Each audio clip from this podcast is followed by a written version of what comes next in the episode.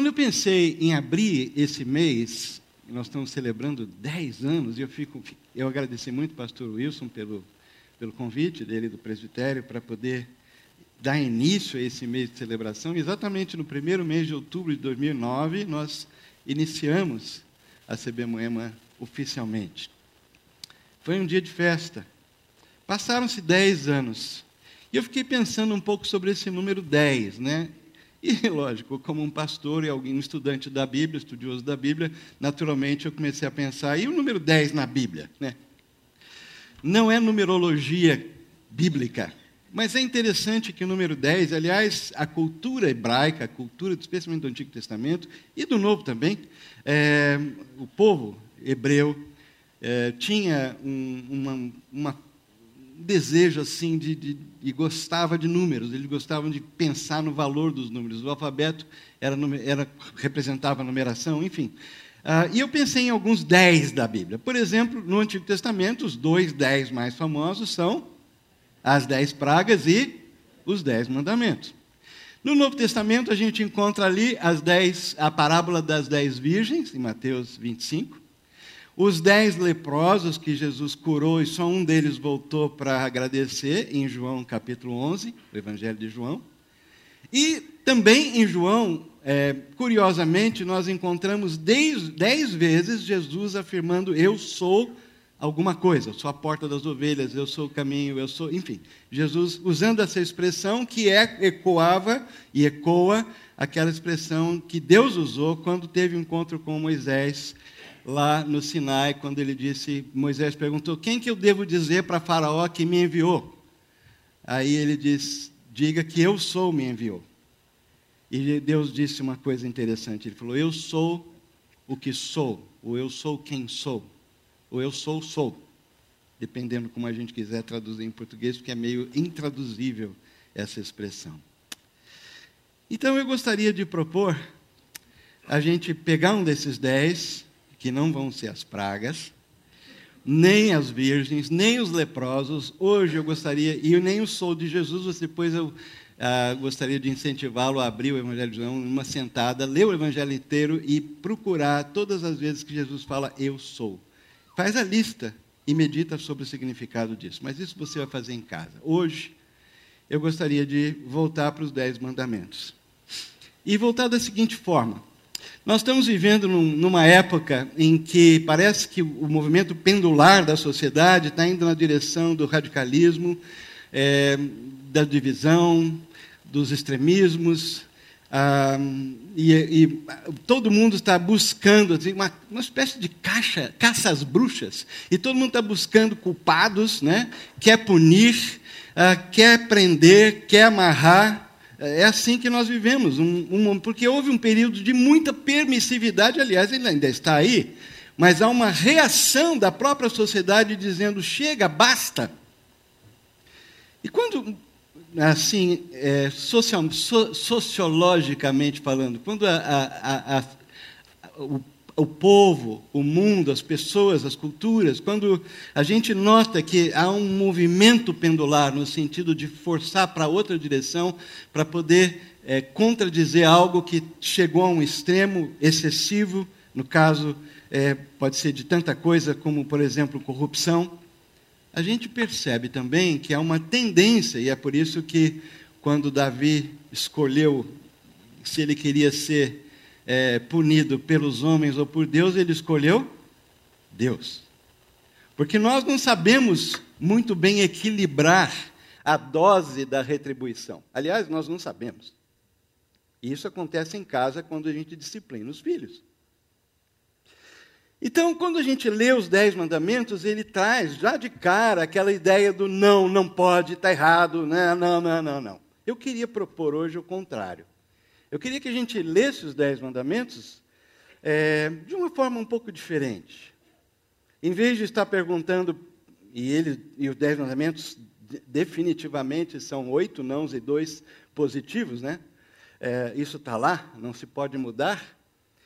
Por outro lado, eu gostaria de ajudar a gente a pensar em qual é o lado, como é que a gente pode transformar essas, esses, essas ordens em algo positivo.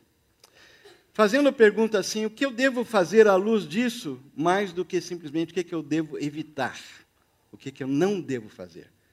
Mas a pergunta é: o que eu devo fazer? Como eu devo agir? Como eu devo viver? Porque o espírito do, do, dos Dez Mandamentos é exatamente esse. Né? Deus é um Deus de liberdade, o espírito que Ele nos deu é um espírito de liberdade, que nos impulsiona para a vida e não para a morte. Não tem sentido viver com, como lema de vida um grande não. Pelo contrário, Deus é sim. As promessas dele têm sim. Jesus veio e nós dizemos em nome de Jesus amém. Quer dizer, assim seja. É para frente, é para o alto, é sim. Então eu gostaria de fazer essa releitura do, do, do Decálogo, pensando nos nossos próximos dez anos. E gostaria de chamar isso um decálogo para os próximos dez anos. E o primeiro mandamento diz o seguinte, começando, eu vou ler o texto todo. Então, Êxodo 20, versículo 1, o Senhor deu ao povo todas essas palavras. Eu sou o Senhor seu Deus que o libertou da terra do Egito, de onde você era escravo.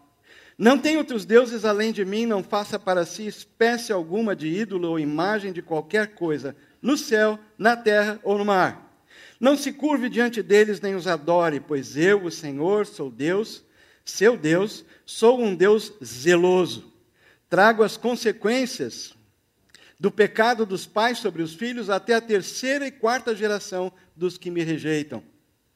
Mas demonstro amor por até mil gerações dos que me amam e obedecem a meus mandamentos. Não use o nome do Senhor, seu Deus, de forma errada, indevida. O Senhor não deixará impune quem usar o nome dele de forma indevida. Lembre-se de guardar o sábado, fazendo dele um dia santo. Você tem seis dias na semana para fazer os trabalhos habituais, mas o sétimo, o sétimo dia é o sábado do Senhor seu Deus. Nesse dia ninguém em sua casa fará trabalho algum, nem você, nem seus filhos e filhas, nem seus servos e servas, nem seus animais, nem os estrangeiros que vivem entre vocês. O Senhor fez os céus, a terra, o mar e tudo que neles há em seis dias. No sétimo dia, porém, descansou. Por isso o Senhor o abençoou o sábado e fez dele um dia santo. Quinto mandamento: honre seu pai e sua mãe, assim você terá vida longa e plena na terra que o Senhor seu Deus lhe dá. Não mate, esse é o sexto. Não cometa adultério, sétimo. Não roube, oitavo. Nono, não dê falso testemunho contra o seu próximo. E por último, décimo mandamento: não cobice a casa do seu próximo, não cobice a mulher dele, nem os seus servos ou servas, nem seu boi ou jumento, nem qualquer, hoje seria carro, né? Nem qualquer outra coisa que lhe pertença. Primeiro, eu sou o Senhor seu Deus que o libertou da terra do Egito, onde você era escravo. Não tenha outros deuses diante de mim. O primeiro mandamento, de fato, os dez mandamentos começam com esse prólogo. Eu sou o Senhor, seu Deus, que o libertou da terra do Egito, onde você era escravo. E aí ele acrescenta: não tenha outros deuses além de mim, porque eu sou o Senhor, seu Deus, o Deus que libertou vocês da terra do Egito, onde vocês eram escravos. O versículo 3, então, introduz o primeiro mandamento uma lista de proibições. Não adorem outros deuses. Mas eu gostaria de reformular isso numa linguagem positiva. Amem a Deus com tal entrega de alma e coração que não sobrará espaço para outros amores. Claro, isso não significa que a gente não vai amar ninguém ou qualquer outra coisa, mas significa sim que o nosso amor por outros fluirá do nosso amor por Deus. Em outras palavras, significa colocar Deus em primeiro lugar. Lembra daquele, aquela mensagem, alguns anos atrás? Primeiro Deus, segundo o outro, terceiro, eu. Lembra daquilo? Um, dois, três, Deus, outro e eu. É exatamente isso que esse mandamento está dizendo. Deus em primeiro lugar. Esse é o primeiro mandamento, pois ele é a nascente, se a gente fosse pensar num rio, ele é a nascente que vai alimentar todos os outros mandamentos. Todos. Quando Deus ocupa de fato o primeiro lugar em nossa vida, todos os outros mandamentos fazem sentido para o nosso coração. A gente vai ouvir os nãos, mas eles vão reverberar na nossa vida de uma forma extremamente positiva. Por quem? Pelo fato de que Deus é o nosso Senhor. Ele é o nosso maior amor. Ele ocupa o centro da nossa vida e o primeiro lugar. Mas tem uma coisa. Deus prefaciou, como eu disse, o decálogo com essas palavras: Eu sou o Senhor seu Deus, que o libertou da terra do Egito, onde você era escravo. A libertação do povo de Israel da escravidão custou a vida de muitos primogênitos egípcios. Essa foi a última e décima praga, a morte dos primogênitos. Mas a nossa libertação da escravidão do pecado e da morte custou a vida do primogênito de Deus, Jesus Cristo. Nós hoje fazemos parte da família de Deus porque Jesus deu a vida por nós. O discípulo João entendeu isso e escreveu: Nós, e eu acrescentaria, só amamos porque ele nos amou primeiro. 1 João 4,19. O amor a Deus é a melhor, é a maior motivação que pode existir para a gente obedecer a palavra de Deus. João registrou para nós isso lá na palavra de Jesus, quando ele estava na última refeição, antes de ser crucificado com os seus discípulos. Ele disse: Aqueles que aceitam os meus mandamentos e lhes obedecem, estes são os que me amam. João 14, 21. Segundo mandamento: não faça para si espécie alguma de ídolo ou imagem de qualquer coisa no céu, na terra ou no mar. Não se curve diante deles nem os adore, pois eu, o Senhor, seu Deus, sou Deus zeloso. Trago as consequências do pecado dos pais sobre os filhos até a terceira e quarta geração dos que me rejeitam, mas demonstro amor por até mil gerações dos que me amam e obedecem os meus mandamentos. Veja que isso é a decorrência do que nós acabamos de ver. No Oriente Médio antigo, os ídolos familiares, os ídolos da casa, domésticos, eram muito comuns. Aliás, em alguns lugares do mundo, em muitos lugares hoje ainda no mundo, isso existe. Esse conceito, essa noção e esse hábito religioso ainda é comum para muitas culturas. Esses ídolos, ou deuses com letra minúscula, eram colocados em lugar de destaque na casa. E todos os que ou moravam ou que visitavam essa casa viam aquela imagem e sabiam que aquele Deus, com letra minúscula, minúscula, era extremamente importante para as pessoas daquela casa. Ocupava um lugar central. Portanto, esse mandamento tem muito menos a ver com objetos físicos em si do que necessariamente aquilo que é, nós estamos colocando a confiança no lugar de confiar em Deus. Não é o objeto tão importante quanto aonde o que está colocando está no lugar de Deus no nosso coração. E a pergunta então é a seguinte: existe algum santuário no meu coração para outro que não seja Deus? Tenho algum ídolo favorito que ocupa lugar destacado em minha vida? A gente não para para fazer essas perguntas normalmente. E qual foi a última vez que você fez essa pergunta para si mesmo? Será que eu tenho algum ídolo que ocupa um lugar destacado na minha vida? Já fez essa pergunta ultimamente? Será que tem algum santuário secreto no meu coração, onde eu adoro alguma outra coisa, ou alguém, ou qualquer coisa que não seja Deus? Qual foi a última vez que você fez essa pergunta? Normalmente a gente não faz. Passa batido.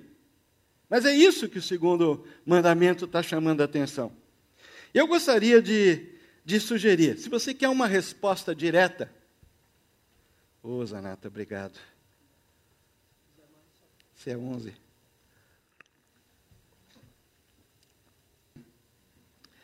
Eu gostaria de sugerir, se você quer realmente uma resposta a essa pergunta, se você quer ajuda para descobrir se existe alguma coisa ali ocupando o lugar de Deus na sua vida, de uma maneira visível, destacada, perceptível, você já sabe o que eu vou dizer, né? Primeiro, ore. Porque você pediu preparação. Ore, ore, se prepare. E depois, faça essa pergunta em relação a você para alguém que convive com você diariamente, que conhece você muito bem. Por que, que eu falei para você orar antes? Porque, em primeiro lugar, você precisa estar preparado para ouvir sem defender-se e sem justificar-se. Em segundo lugar, para você ouvir e realmente levar a sério aquilo que você ouvir, diante de Deus. Porque se a pessoa conhece você, ama você, e você se preparar para esse momento, você vai ouvir alguma coisa que pode ser muito importante, uma chave para o seu relacionamento com Deus. Talvez essa pessoa vai apontar para você algo que para você é natural, é um hábito, é uma coisa simples que não tem tanto poder sobre você e você vai ouvir que não é bem assim.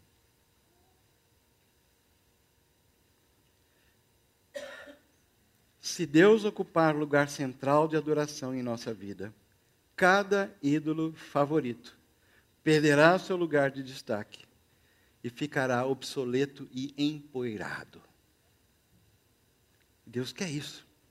Deus deseja, Deus anseia pelo nosso coração, pelo nosso amor.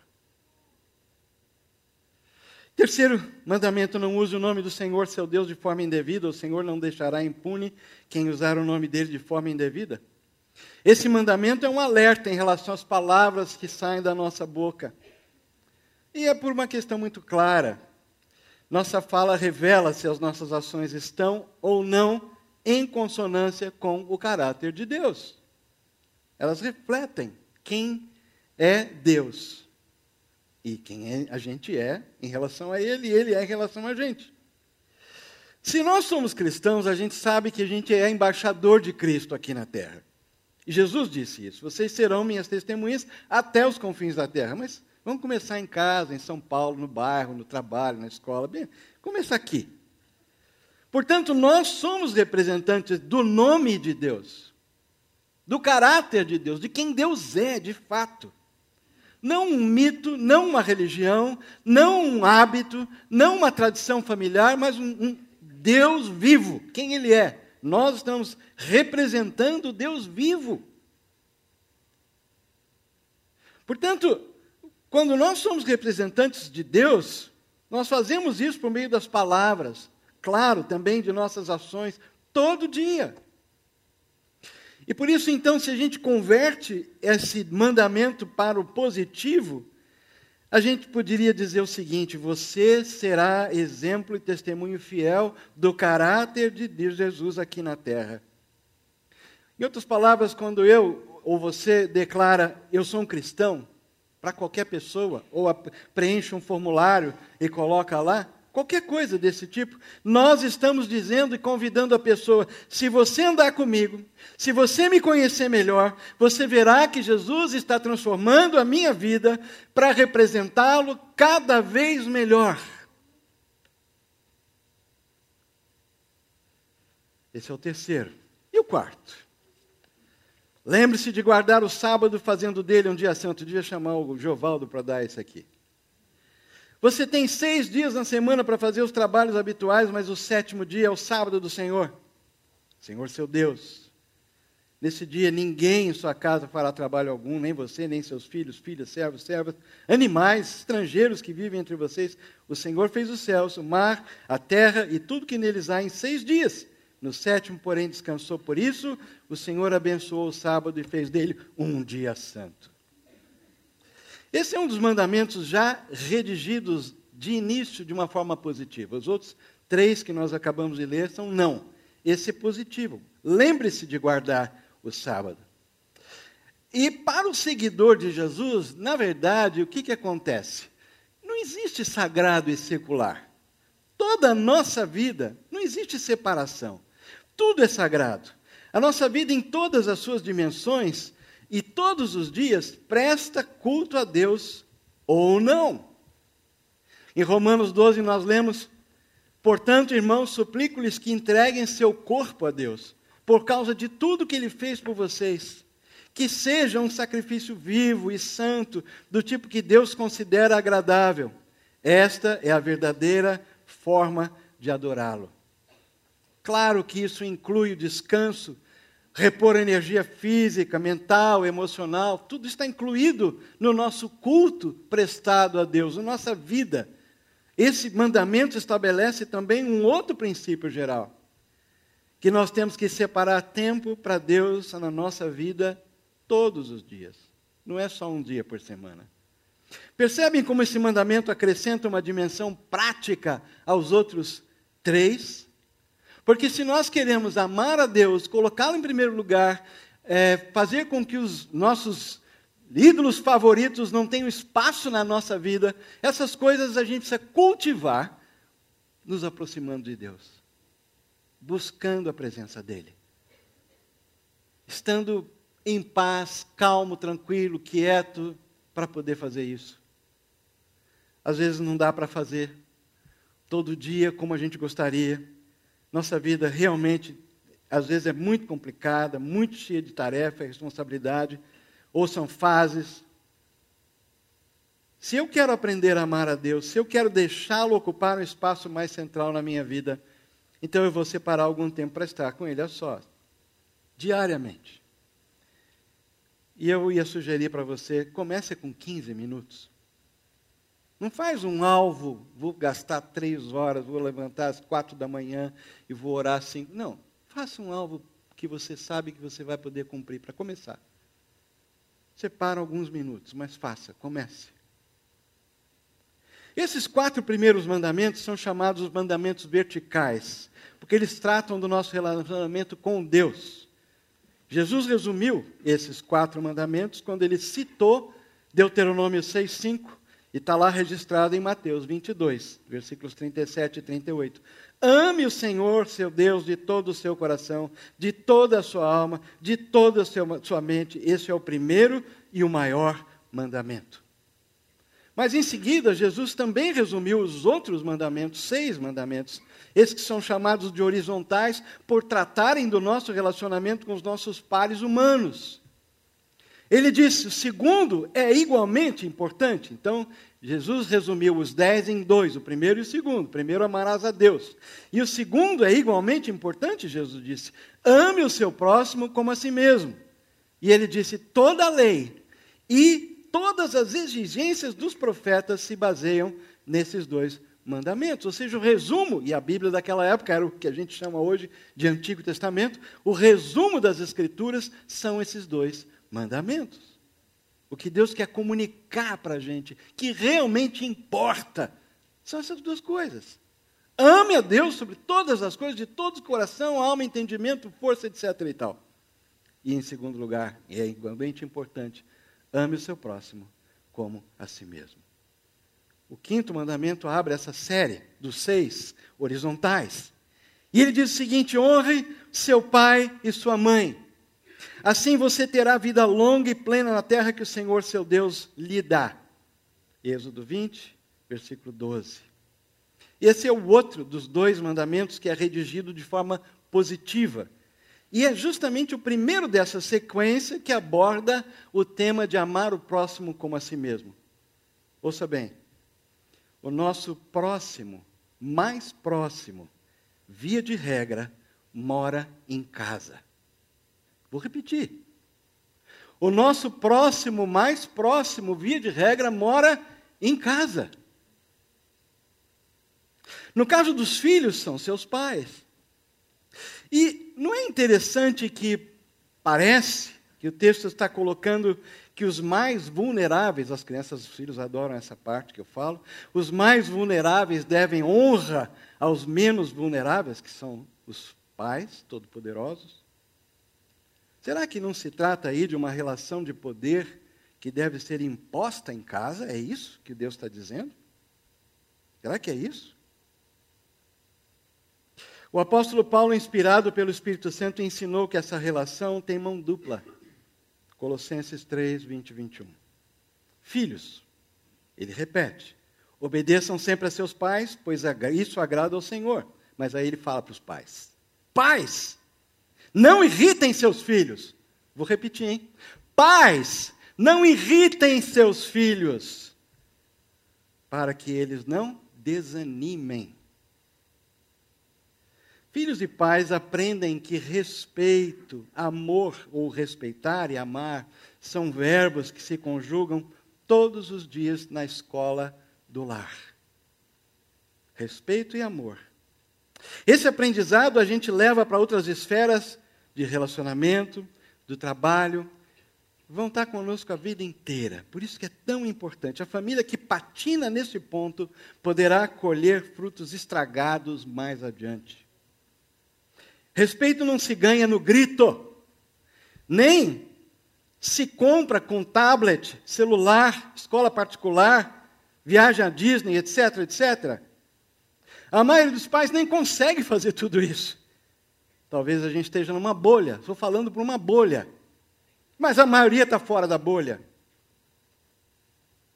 A maioria não consegue.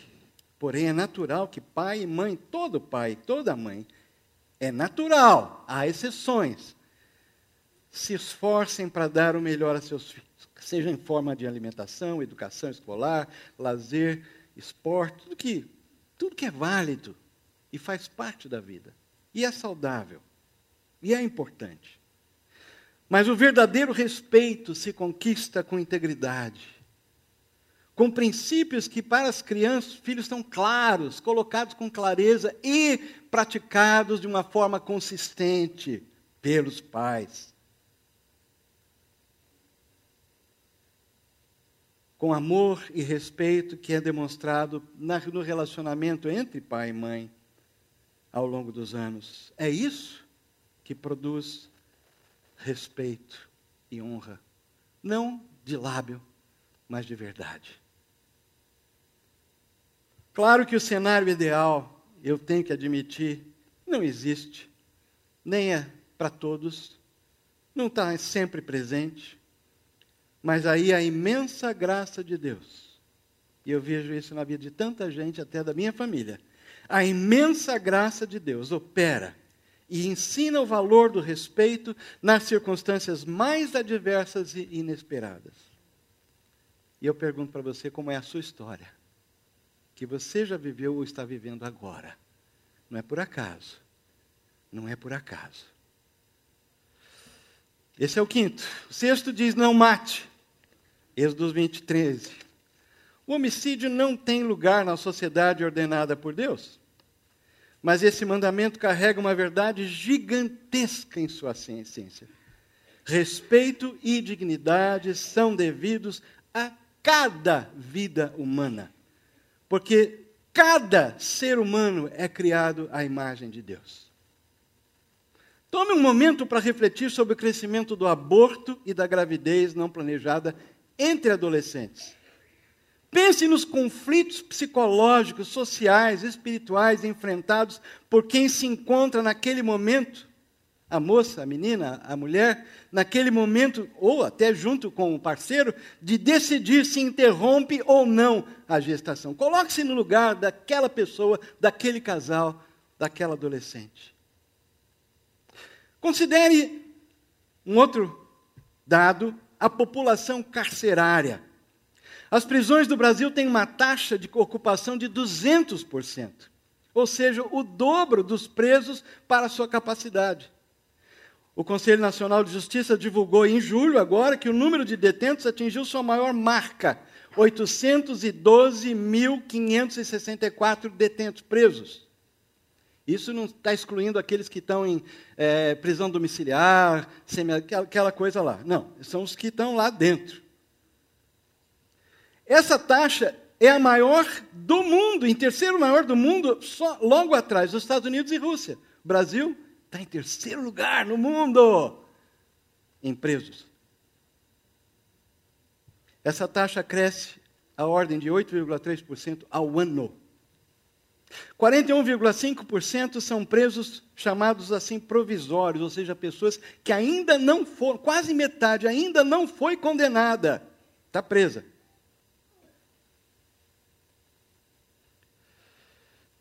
Mais da metade estão presos por crimes não violentos, mais de 70% devido a crimes contra patrimônio ou pequeno comércio ilegal de drogas. o Atlas da Violência de 2019, que saiu agora há pouco, analisou os dados do Sistema de Informações sobre Mortalidade do Ministério da Saúde, o CIMS. Dados de 2017, que é os que a gente tem. Olha os números. 65.602 pessoas foram assassinadas, quase 180 mortes por dia. A taxa de aproximadamente 31,6 mortes para cada 100 mil habitantes. 75,5% das vítimas de homicídios foram indivíduos negros, definidos aqui como a soma de indivíduos pretos ou pardos, segundo a classificação do IBGE, que é utilizada pelo SIM-MS. A maioria destes eram homens entre 15 e 29 anos. Para cada indivíduo não negro que sofreu homicídio em 2017, aproximadamente 2,7 negros foram mortos, como se pudesse matar só 0,7.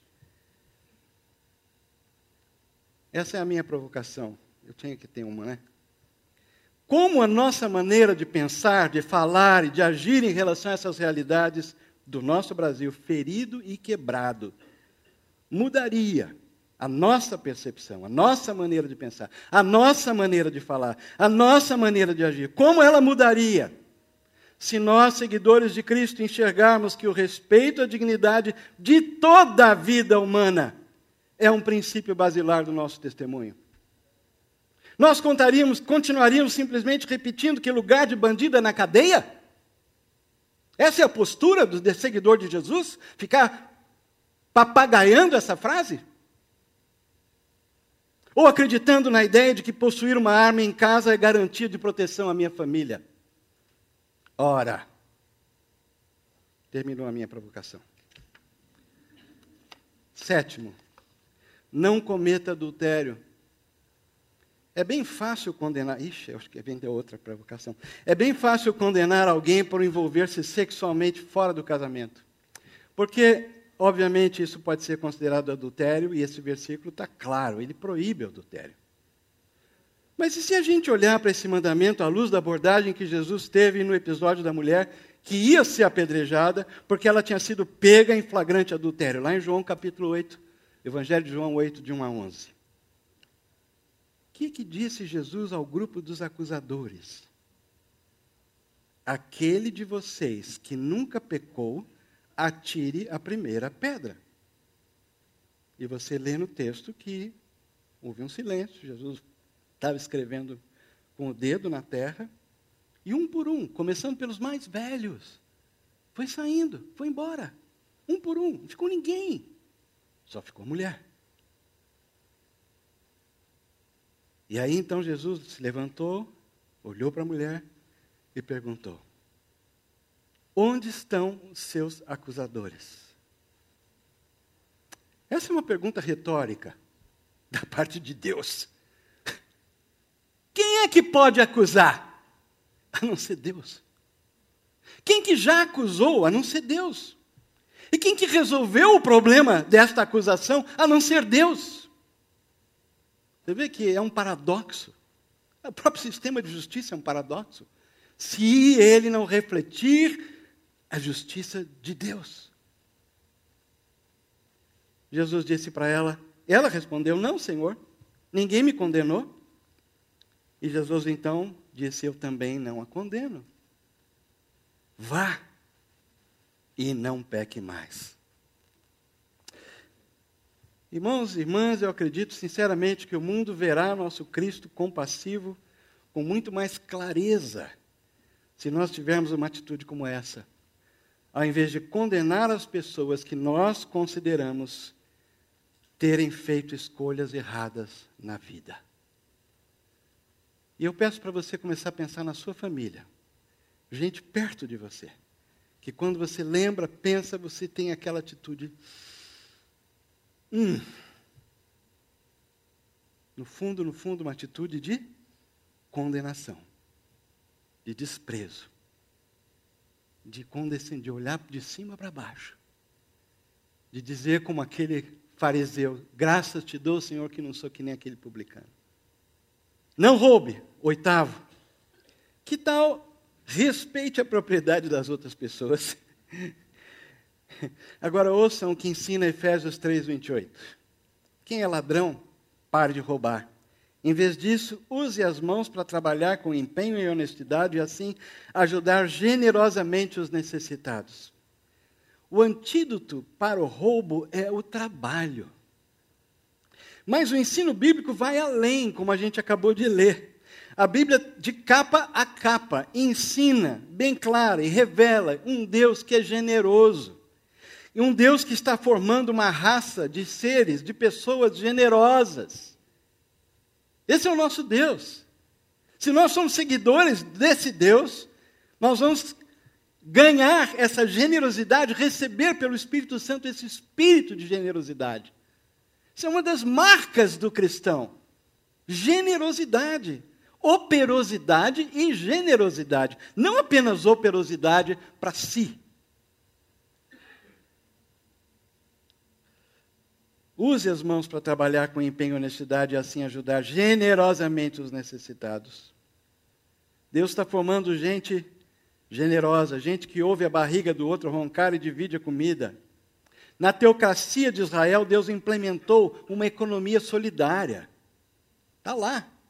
Quando a gente lê aquele monte de lei e tal, aquela coisa que a gente até pula, né? não lê porque não tem paciência. Você vai ver, tudo aquilo, na realidade, é para estabelecer, de colocar para o povo uma, as bases de uma convivência, de uma economia solidária. Para que não tivesse pobre, para que não tivesse escravo, ou similar a escravo. Nós estamos falando que a igreja começou a vivenciar essa comunhão também, aquela comunhão que a gente canta do parte e reparte, começou lá em Jerusalém. No primeiro, a primeira hora da igreja já começou, os primeiros dias da igreja. Essa generosidade de Deus derramada no coração dos salvos pelo Espírito Santo se fez presente. Então, nós estamos falando de uma solidariedade generosa, porém, não impositiva.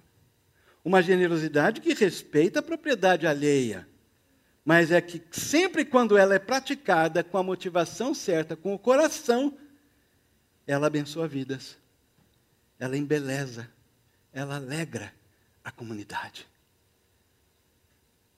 Positivo. Não é só não. Nono, não dê falso testemunho contra o seu próximo. Reputações, amizades, famílias, oportunidades de trabalho estão destruídos por causa da língua.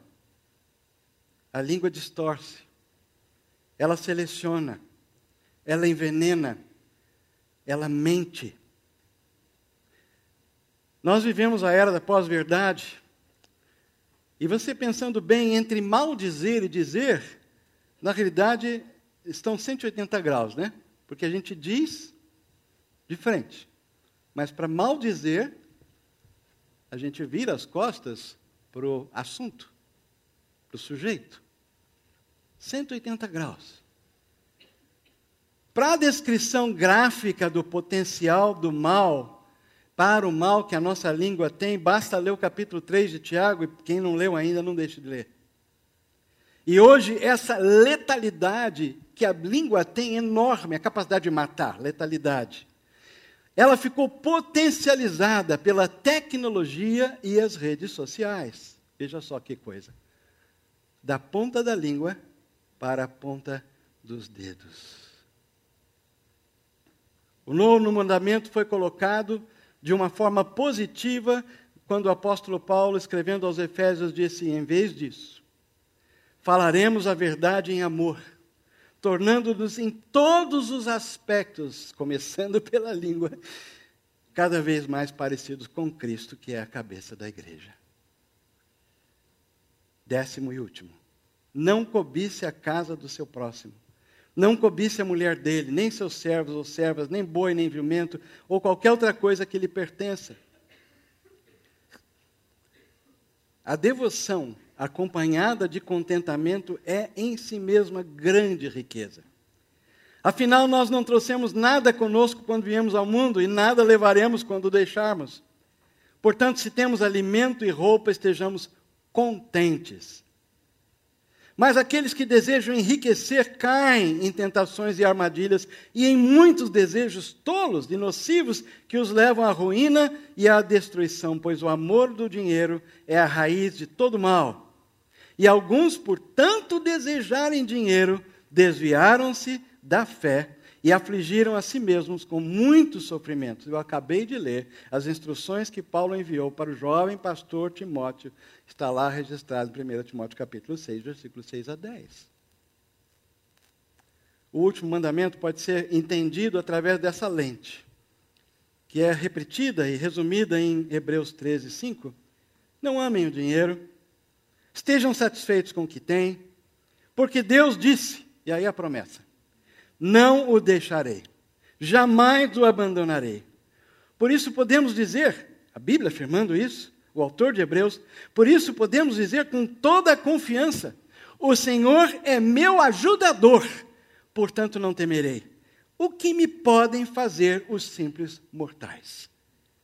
Quando a gente vive com essa confiança, a gente não precisa ficar olhando para a grama mais verde do vizinho a gente não precisa ficar lamentando pelo que a gente não tem o outro tem, ou ela tem. Não precisamos, porque nós temos maior, a maior riqueza de todas, que é a presença, que é a vida de Jesus em nós, esse tesouro em vasos de barro. Quando nós lemos os dez mandamentos dessa forma, e esse é minha, o meu desejo para a CB Moema, para a minha vida, é que para os próximos dez anos a gente possa é, influenciado, estimulado, impulsionado pelo lado positivo desses dez mandamentos, por aquilo que eles nos impulsionam a viver e a ser, e não apenas aquilo que eles nos dizem para não fazer, mas aquilo que nós devemos fazer e ser aqui na terra. Eu creio que nosso, nosso testemunho vai começar a ser um testemunho de maior impacto na nossa sociedade e no mundo. As pessoas vão nos ver com, não como pessoas do não, mas elas vão nos ver como pessoas alegres, engajadas, é, com convicção, que falam, que lutam pela verdade, pela justiça, que amam o próximo com a si mesmos. Por quê? Porque o primeiro lugar no coração delas, o lugar que elas estão dando para Ele todos os dias e reafirmando cada dia essa verdade dentro da sua alma, eu sou do meu Senhor e Ele é meu. E essa relação ninguém pode quebrar. E ela faz toda a diferença. Faz a diferença para quem está vendo, para quem vai conviver conosco. Mas faz uma grande diferença para o nosso dia a dia. Viver dessa forma, ah, vale a pena. Vamos orar? Eu não sei o que, que Deus pode ter falado com você ou para você. Se é algo que precisa ser revisto, talvez, modificado, remendado, costurado, curado. Eu não sei. Mas o Espírito Santo que fala aos nossos corações e que inspira a Sua palavra, e que lá no alto da montanha falou com Moisés. Palavras que chegaram até hoje os nossos dias. Que esse mesmo Espírito possa tomar essa palavra poderosa que é a palavra de Deus para nos impulsionar na direção de uma vida positiva. De uma vida que serve, que ama, que luta pela verdade, com amor, com generosidade, com mansidão. Que Deus nos ajude, Senhor. Nos ajuda nessa manhã e nos próximos anos da nossa vida, como pessoas, como famílias, como a tua família, como esta comunidade local e os outros queridos que estão aqui nos visitando, que representam as suas próprias comunidades, mas fazem parte dessa nossa grande família, que é a família banhada pelo teu amor. Senhor, que nesses próximos, se, se Jesus não voltar, e se o Senhor nos der dez anos, que o Senhor possa nos impulsionar para viver esse tipo de vida. Uma vida que realmente vale a pena viver. Assim oramos no nome de Jesus. Amém.